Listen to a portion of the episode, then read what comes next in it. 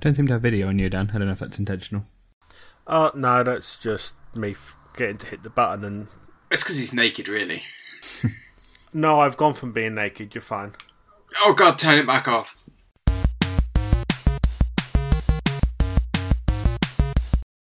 You've got a good uh, choice of musical intro if you want it this week. A choice of musical intro. Well, it's the first episode with a musical interlude, as far as I can remember. This is true. Depends if I can find. Let's have a quick look on iTunes. to Oh, s- I am pretty certain that's going to be available somewhere. It was a catchy song. Hero of Canton, the man they call Jayne. That's the other option. You can just get Dan to do an arpeggio for you. and done.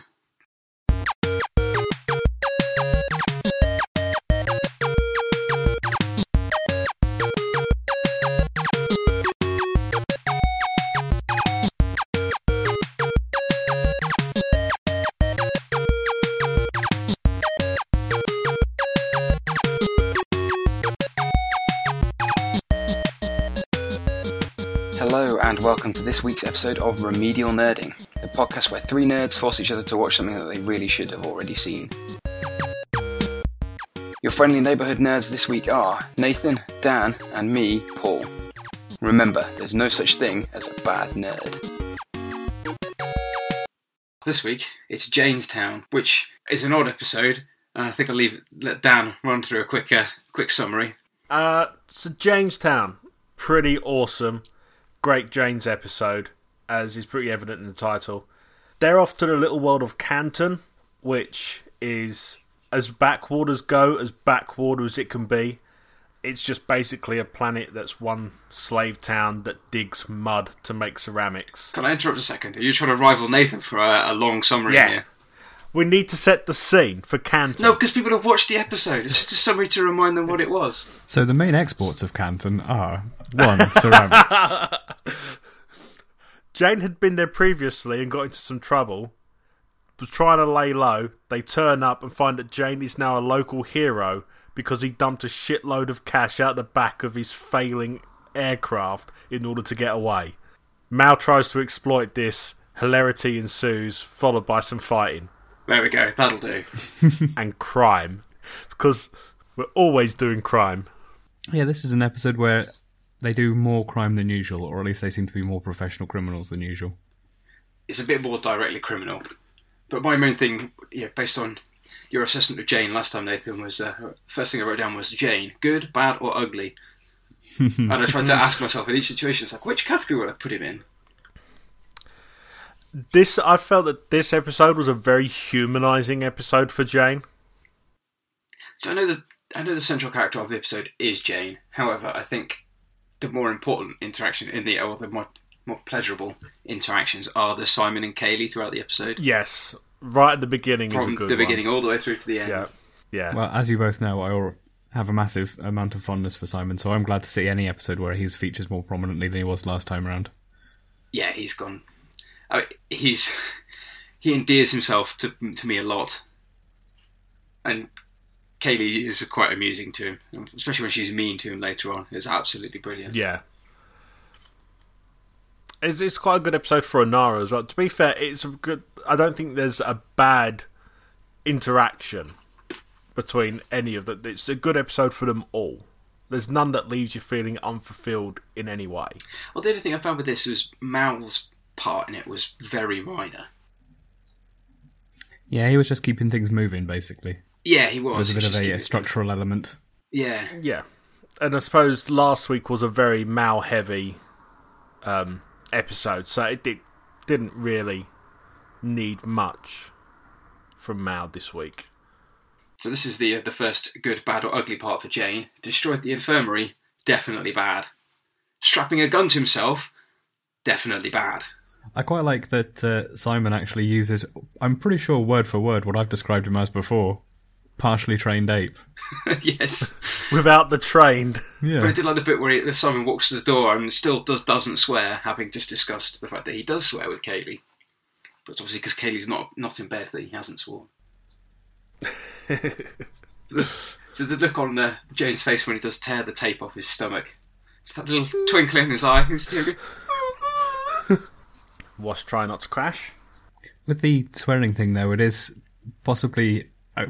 I don't want to say a criticism exactly. It's something that I've noticed in this that I don't entirely like, which is that have we talked before about Chekhov's gun?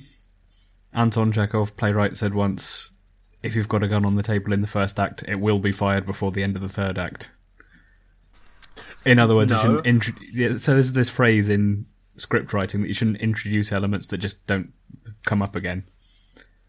But Firefly, I think I've noticed is particularly keen on paying things off quite quickly.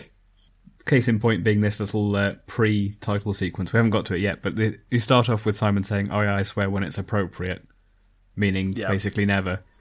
At which point I thought, well, guaranteed he's going to swear before the next six minutes have passed. and actually, it was five minutes thirty-five. We have heard him swear a couple of times, though. He's also the only person that swears in English. Yes. Yeah, most of the swear. He has sworn in Chinese. I'm That's sure true. of He did as he did as a child. His dad told him off. Well, yeah. no, hang on, hang on. This is a point I've wanted to bring up a couple of weeks in a row now. Just because they say something in Chinese doesn't necessarily mean it's swearing. well, no, it doesn't. But you know, I particularly wanted to bring this up during the scene you've just mentioned, the cozy fireside chat between a kindly old dad and his two infant children. That was not 90% profanity. I'm sorry, it wasn't. it was. It was. It was like the clangers. It, They couldn't have subtitles for the clangers. talking of this is a total tangent. At some point i don't know if it's on youtube someone produced a took an ep- a segment from sesame street of the count and just put a bleep over every instance of the word count. Which makes it the filthiest thing you've ever seen.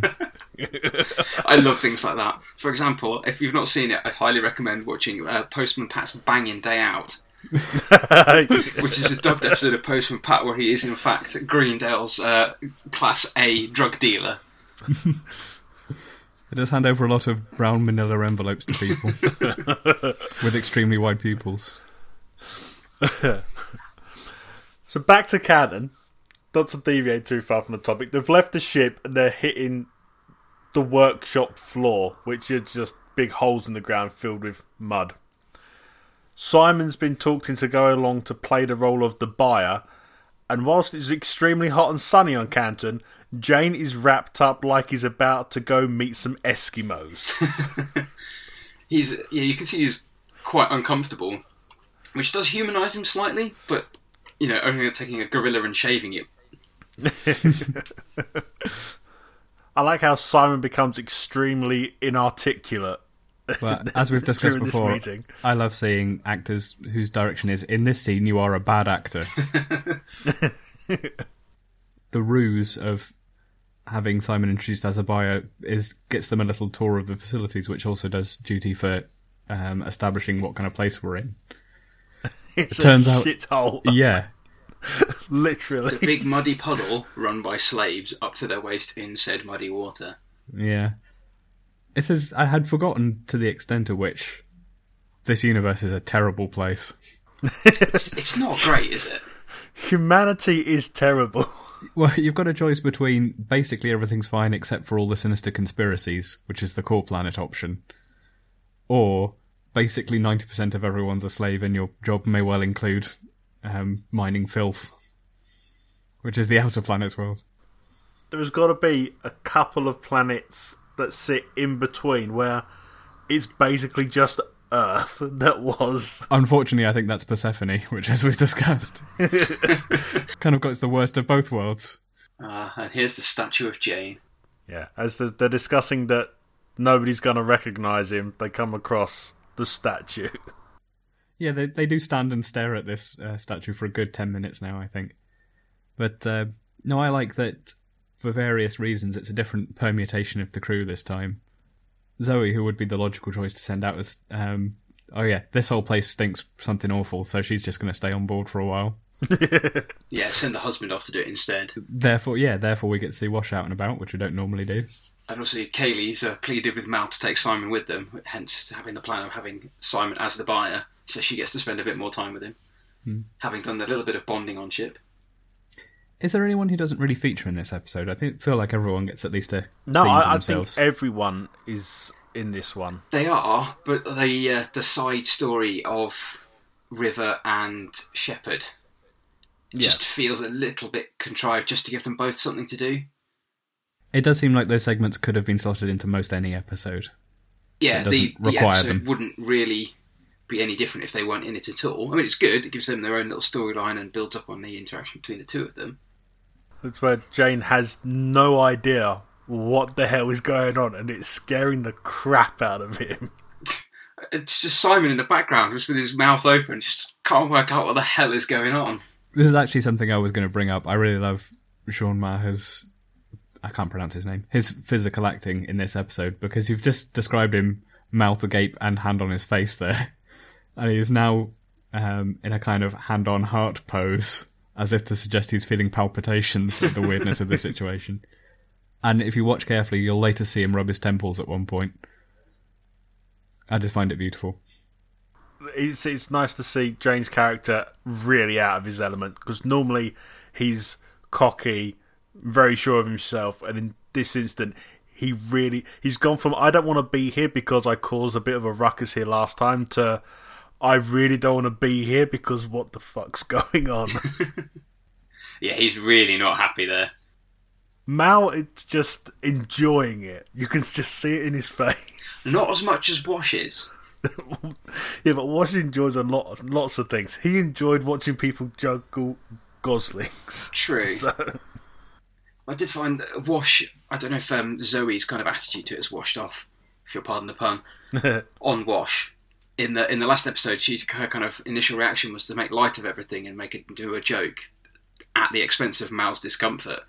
And now Wash is kind of doing the same thing with Jayne. I think that's just Wash in himself. If anything, I think it may be Wash coming off on Zoe more than Zoe onto Wash for that. Possibly, you don't know really know enough about either's backstory at this stage to know who's rubbed off on who there. Yeah, considering we've seen Wash sit at his flight console playing with dinosaurs, I'm thinking that Wash is the, the immature one that's likely to poke fun at everything. True, true. Dinosaurs are visible in this episode as well. I like that. Yes, they are.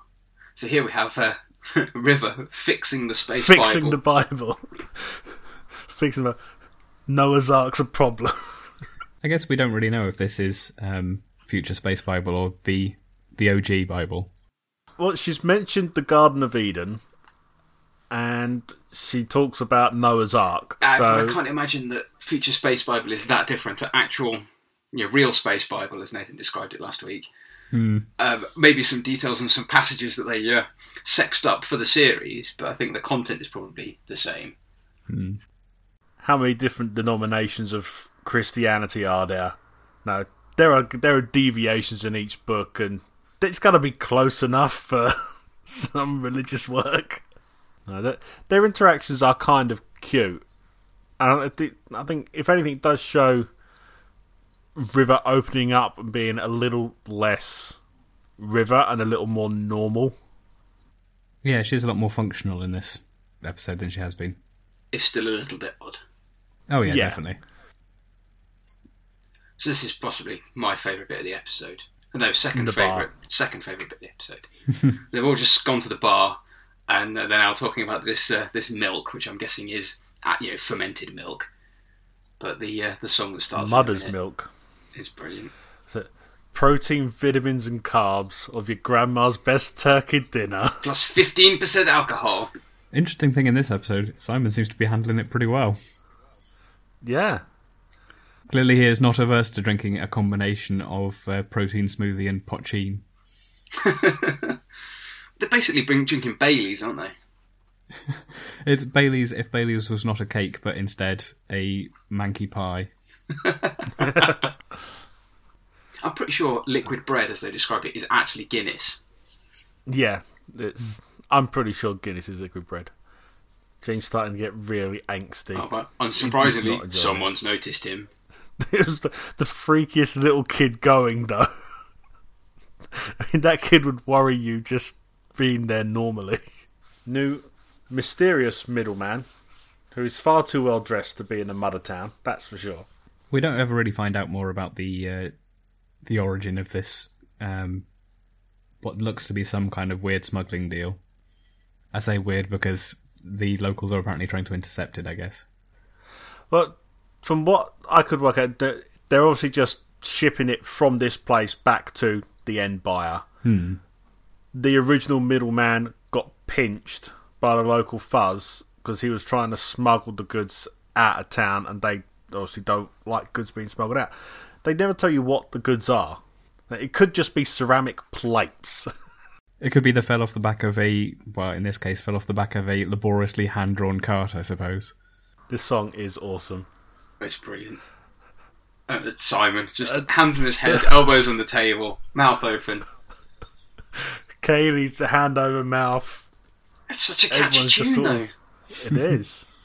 This is where we all try and remember the tune because we're all watching it on silent with the subtitles. One of the uh, extras on the DVD set is, I believe it's Joss Whedon, but I couldn't be certain because I wouldn't at that time. At the time I watched it, I wouldn't be able to recognize him by face. Um, yeah, one of the extras is Joss Whedon with an acoustic guitar singing his version of this. Jayne is just completely perplexed. Well, from what we know, and obviously assuming that everyone's watched the episode already, he just he hasn't got a clue why they feel like this because all he knows is he nicked a load of stuff and ran away. Yeah. And then the penny drops. Yeah, it's a a bit of a journey for. Well, he is the title character of this episode, so it understandably would have a bit of an emotional journey with his reaction to being basically Robin Hood by accident. Well, you're only ever judged by your actions, not your intentions. Or at this point, his action is to, uh, well, firstly, hope he can sneak out unnoticed. Then plan B is exploit the hell out of it, Well, what's the point of being a hero if you can't milk it? or whiskey it. I like it. I like it. Very Doesn't good. really work, but uh, Oh, this bit's funny. Back on the ship, the River's gone to uh, to see Shepherd to apologise. I told these from your symbol, and they just turned into paper. Now, see, that, I, that's kind of deep for River. It is deep, and then Shepherd turns around for this massive fro, scares the shit out of her, and then scares the shit out of Zoe. does look like they've been in the bar for rather a long time at this point. I've just realised this. While the song was going on, there was enough light coming in through the. Because their bar is in a hole in the ground, apparently, as I guess most stuff is in Jaynestown. Um, yeah, when they're in the bar, there's light streaming in through the skylights. When they go out, it's pitch darkness. Ah, yeah, but Jayne's just gone back in, and there's still light streaming in from above. Oh, yeah, so it must be floodlights or something, I guess. Yeah, I don't think they're supposed to have been in there for that long because they've kind of been in there for the length of the song and the bit they were sat there before. That's true. Yeah, okay then. Plus, as we'll see in a bit when it comes back to um, Simon and Kaylee, they're shit faced. But they're not shit faced yet. They've not been there that long. So it is going to take a little while for them to get tanked up, which has obviously not happened yet. Yeah, so we, we know they went in and it was sunny. You don't know how long they were waiting for the middleman to turn up. Talking of that uh, scene where they're um, clearly three sheets to the wind, I liked it because it's another Mal and Kaylee's relationship detail, where she's trying to subtly say, "Go away and leave us alone," and he gets it on the third try. It is very, um, I said before, that it's almost Big Brotherish, his relationship with Kaylee. And that is a very Big Brother moment. Yeah, eventually taking the hint. So we neglected to say, to, to no, look at Inara's um, current yeah. contract. Inara's whole plot. Yeah. I thought that was just going to be your usual Inara goes off to see a client because we've had it a couple of times where she's just naffed off for the episode and you don't see much about it. Although it's separate to everyone else's interactions, it's kind of key to the, the, the climax of the story.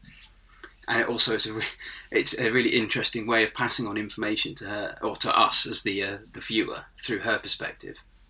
Yeah, we also find out slightly more about what companions are for in this universe, apart from um, the first thing you thought of.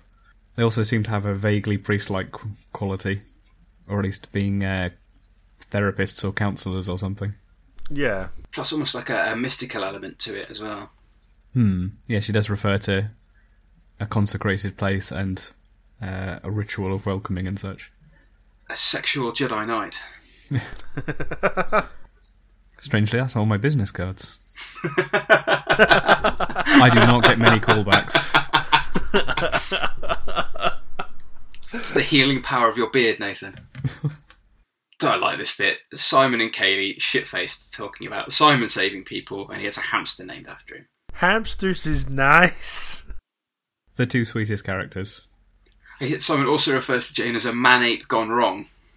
And he's right to do so. It is a very sweet interaction between the two of them. And I think it's probably the, f- the first time that Kaylee has sort of a clear answer to the question she's of does Simon like me or not? She gets an answer. She just had to get him shit faced to do it. and it's one of the first interactions where Simon hasn't been a major dick whilst talking to her, Yet. even if it's inadvertently. That's what I thought when I watched it earlier, and then I thought, hmm, yet. He always finds a way to put his foot in his mouth at some point.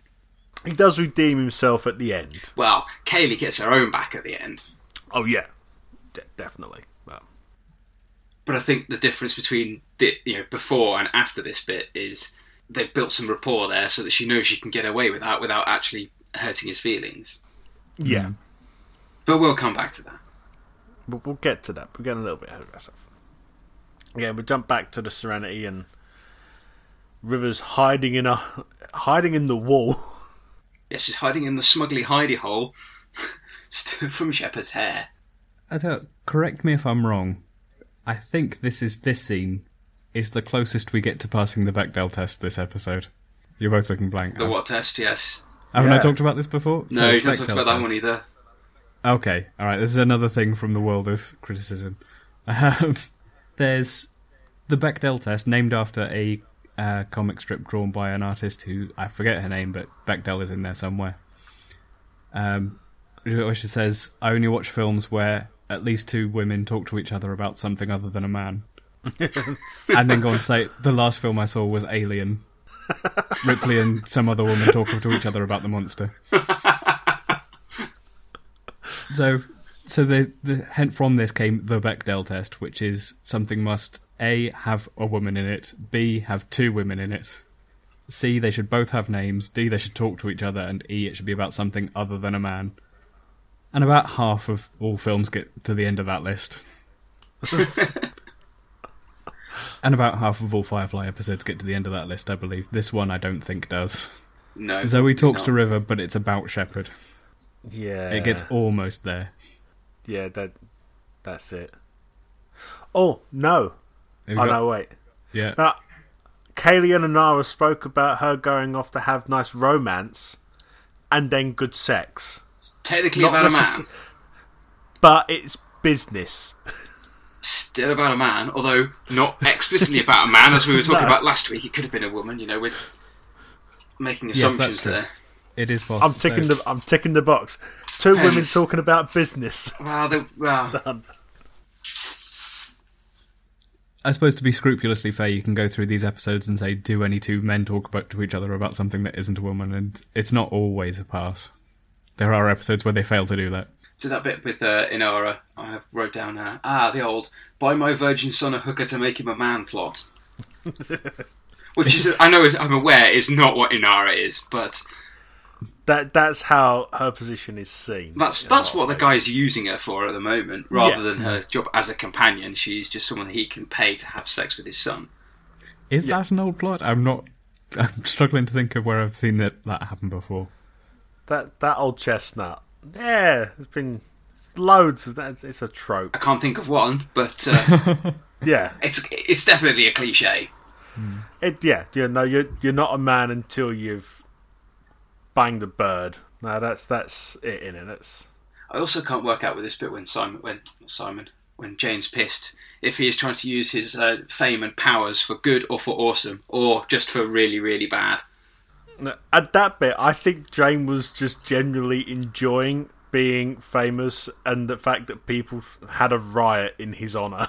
I think that endeared the people of Mudtown to him. He was quite happy that they rioted for him. But we're now at the point where we discover that the story Jayne remembers isn't the whole story, and he actually had a partner that he threw out of the aircraft along with the money, who didn't die and has been imprisoned in a tiny box for four years. Over a swamp. Yeah, so the the town magistrate apparently deciding it would be way too simple or I guess maybe too risky to actually just arrest Jayne or shoot him or something has decided to release his former partner with uh, now one eye and a massive grudge and just give him a gun and say, "Hey, you know what? Go buck You're wild, free." son." Yeah. But I think part of that is he's counting on this guy to discredit Jayne. It's also the plausible de- deniability from him in that he can say, "Well, it wasn't anything to do with me that killed your hero." Yes, Yeah. it has been, if not explicitly said, intimated that Jayne is a uh, focus of rebellion among this restless populace. Yeah, the, I mean, the young guy tells Jayne that there was two occasions where all the mudders clubbed together and stood up to the magistrate. One was in keeping the money, and the second one was for keeping the statue. So we know that with the mudders band together, the the magistrate hasn't got the this force to deal with them all together. Zerg rush. Yeah. Ah, the awkward wake up from a sofa. Oh, Simon. Simon screws up with Kaylee again. I wrote down this thing. Yeah, we didn't. No, nothing happened. I would never. Not with Kaylee. But it's all right because he's saved Why by Jayne stomping me? out the room with a uh, with a girl Friendly, friendly local. singing to himself, demanding eggs, or maybe booze. Mal is very businesslike in this episode. No, the, no, the focus isn't on Mal. Like I said, he's a he's a plot driver more than anything. But he's very. Let's get business done in this episode. It's kind of his job as the as the captain, though. Is not so much to do everything as it is to coordinate everyone else doing it. He's in more of a Picard mode at the moment, of telling other people to do stuff for him, rather than the, the usual sort of Kirk of going in, waving in fist first himself. At, at this point, the the wry little smile he has when Kaylee's telling Simon off is very Big Brother. This is she's just put you in your place. I don't have to say a thing. And the look he gives Simon as Kaylee walks away says it all. Actually, back in the episode uh, Safe, where he gets kidnapped, Inara does almost the same thing. You have the Kaylee walking after, after Simon has uh, put his foot in it, and another character gives him basically an eye roll. so I like to imagine that was a deliberate um, callback to that episode. Again, we're back to Inara and the the counselling portion of the session.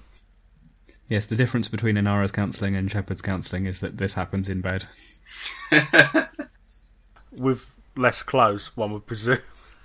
This guy kind of reminds me. I was watching Ferris Bueller's Day Off earlier as well, and this guy reminds me of the character Cameron in Ferris Bueller's Day Off. Now he's completely downtrodden by his father, who's completely overbearing to the point where the kid's neurotic about it, and has to be kind of forced into making his stand.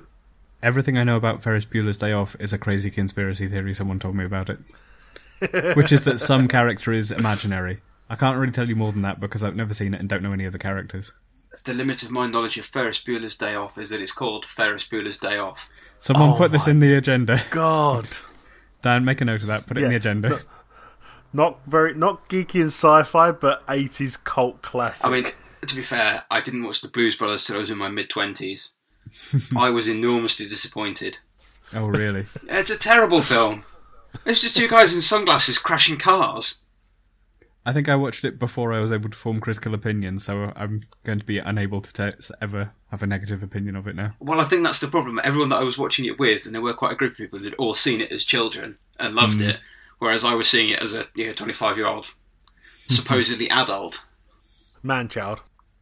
So here's, I suppose, we're at the business portion of the episode where they're going to, they're, they're actually, they've gone to collect the merchandise. having just set up for the town to have a little parade for Jayne and to distract all the uh, all of the staff. Ah, now we go back to Inara and Fess, her young client, with uh, quite a bit of exposition.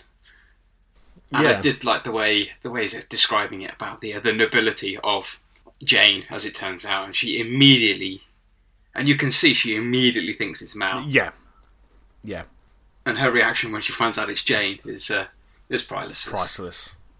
It, it does show the the how she feels about Mal. No, she's straight to his defense. You can see that this kid has grown up with the story of Jayne Cobb, and he's as much a hero to this guy as he is the Mudders. Now, hang on, I'm pretty sure he hasn't grown up with it because he's meant to be 26, Yeah, and it was and what, the four event is meant years to ago. happened four years Oh, ago. Yeah, Yeah. so he was 22. But he did say it happened while he was growing up. Oh, that's Yeah. true. But it, yeah, I just thought, hang on, he was That's 22. the bit I remembered him saying as he was growing up. I didn't sit and do the math. Now we've just gone back to the bar, and Simon's you know, finishing his breakfast, and uh, Looks, looks so appetizing. the one-eyed dude has come in. I'm quite proud of Simon for this bit.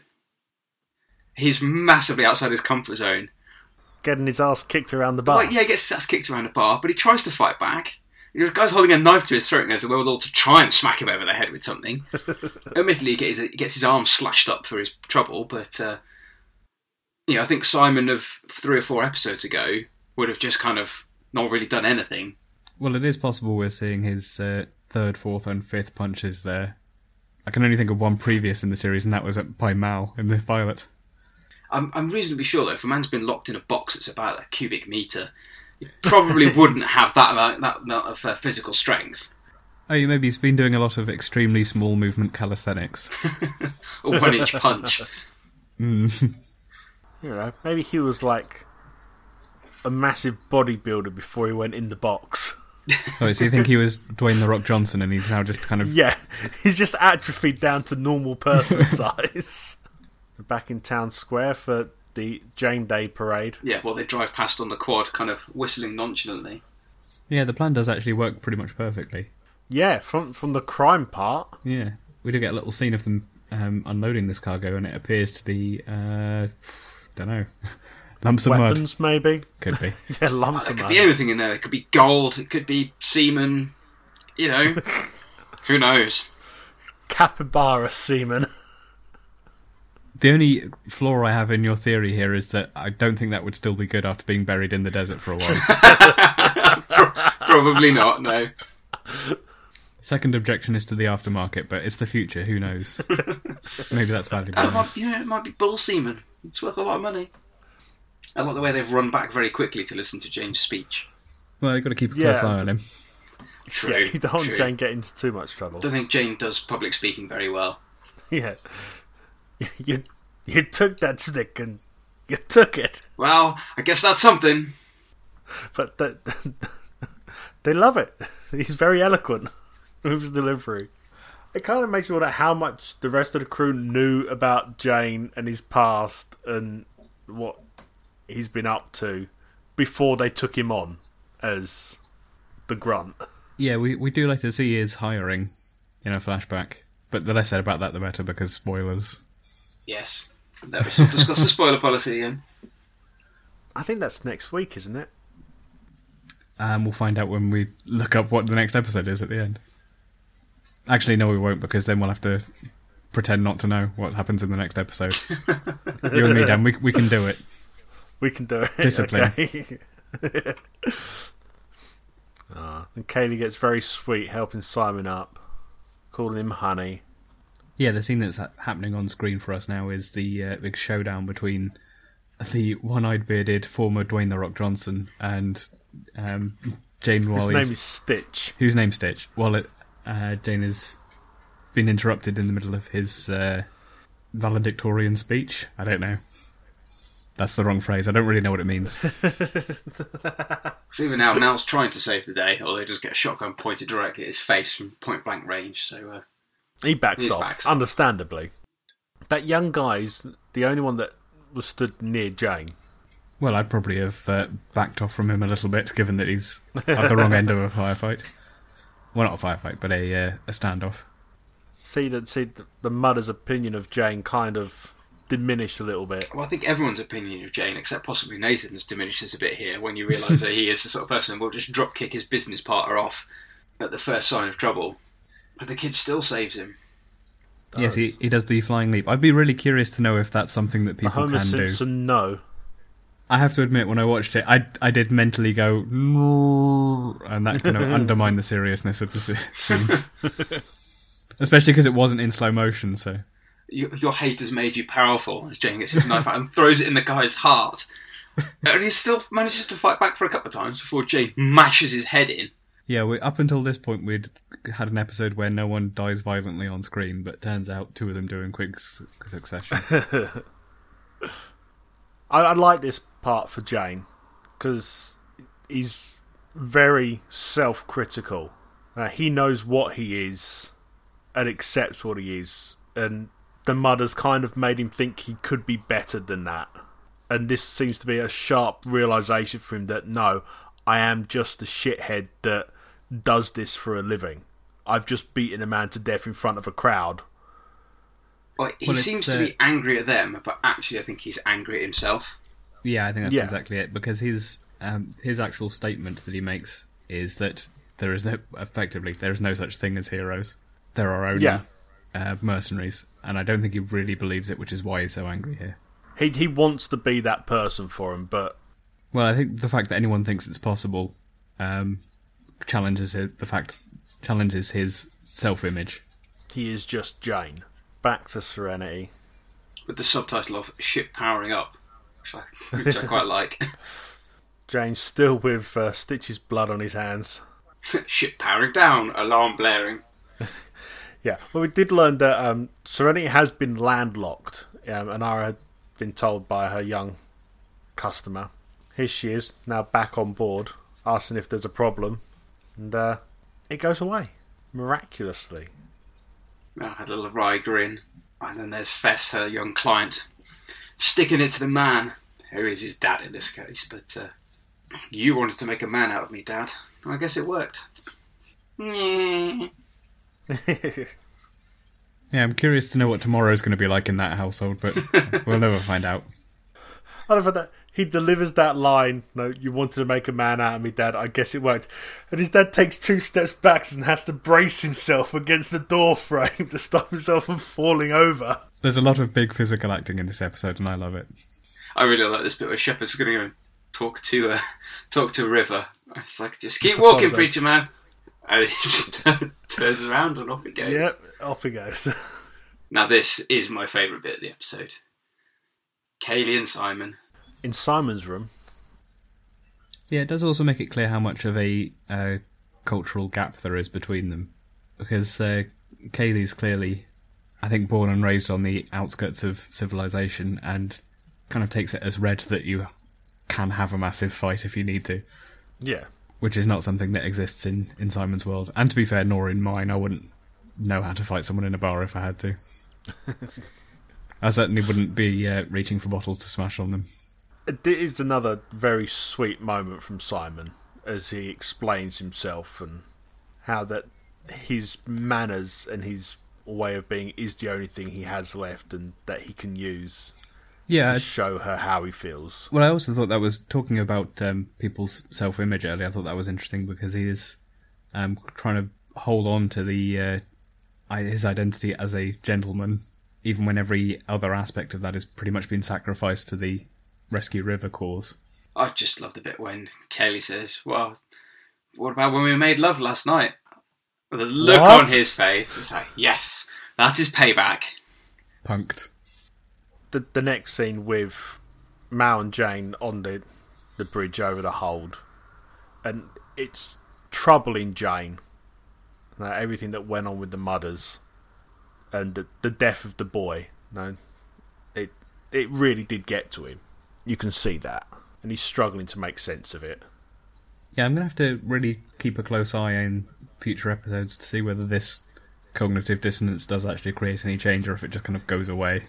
Yeah, If it has any lasting effect or not, because I don't kind of don't really think that Jayne's the sort of person that does much deep thinking about uh, stuff. yeah. It it could just be a. Uh, no, this happens. He's gonna go have some more drink and fall asleep, and then everything will be all right in the morning.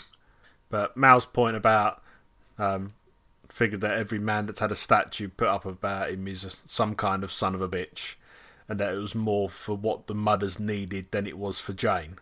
I, I can see that and where he's coming from there. It's a bit like you know, history being written by the victors. You know, Yeah, your heroes, your cultural heroes. You don't necessarily want to remember the bad things about them.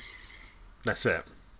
So I enjoyed that Yeah. episode. There's some very funny bits to it, and it was quite funny. Quite funny, cathartic, possibly watching Jayne squirm. Yeah, Yeah, it certainly advanced quite a lot of characters in a short space of time, and um, yeah, it had a beginning, middle, end with possible consequences for the future. Good bit of morality to the story as well. Yeah, I think that's Yeah. we've mostly up until now it's been Mal that's been the um, moral dilemma character, so it was interesting to see that thrown on someone else. and it was it was nice to see the uh, their crime take a back seat. Uh, that- yes, they did crime. Crime went on. They were successful at crime, but crime wasn't the reason for this episode. Right, we got any more to say on this one? I'm, I'm, I'm, I again, I thoroughly enjoyed the episode. I like it was uh, does rank up there. Not my overall favourite, but it's definitely a solid episode. It's definitely a solid episode. Didn't enjoy it as much as the last week's one, but that was, I think, a particularly fine episode of any TV program. Yeah, I think Yeah. solid's kind of the verdict I would give it because it's um, like you say, it's not one that's going to jump to mind as a rule, although possibly that song will. um, but yeah, there's really no flaws in it. I would say. It- yeah, it's solidly constructed. So next episode then, out of gas. Next episode is out of gas. Yeah, I I I remember out of gas. The crew abandons ship when the Serenity is crippled by an explosion, leaving behind a dying Mal who recalls how he first acquired the vessel. So I'm guessing it's a flashback heavy one. It's a very flashback heavy one, but if memory serves, it's done extremely well. Well, at least it's Yeah. flashbacks to something that's not been on screen before, so that's fine. Yeah, I can live with that. not, you're not flashbacking to two minutes before, where in the flashback they recall having a flashback. It's a clip show. there are no clip about- shows. Good. We- We've discussed that to death before, but uh, yeah, this is not one. No, no clip show. I kind of want to tell you that it's the actually the last chronological episode, and everyone dies at the end of it. But since you've already seen the film, you don't. Every episode from now on is also a flashback. but since you've seen that there's a film, you know that's not the case. The, I think one of my favourite anecdotes about the series comes from this episode, but Save We'll it. save that. Save it. On that note, let's regroup next week. All right. yeah. Bye, internet. See you later. He robbed from the rich and he gave to the poor. He stood up to the man and he gave him what for. Our love for him now ain't hard to explain. The hero of Canton, the man they call Our sign off just can't be bye bye. That's that's terrible. Geek you later, internet. That's even worse. it is. I'm good at bad. bye bye, internet. Our, th- our final our sign off can't be just goodbye, internet. Hard cut to the outro.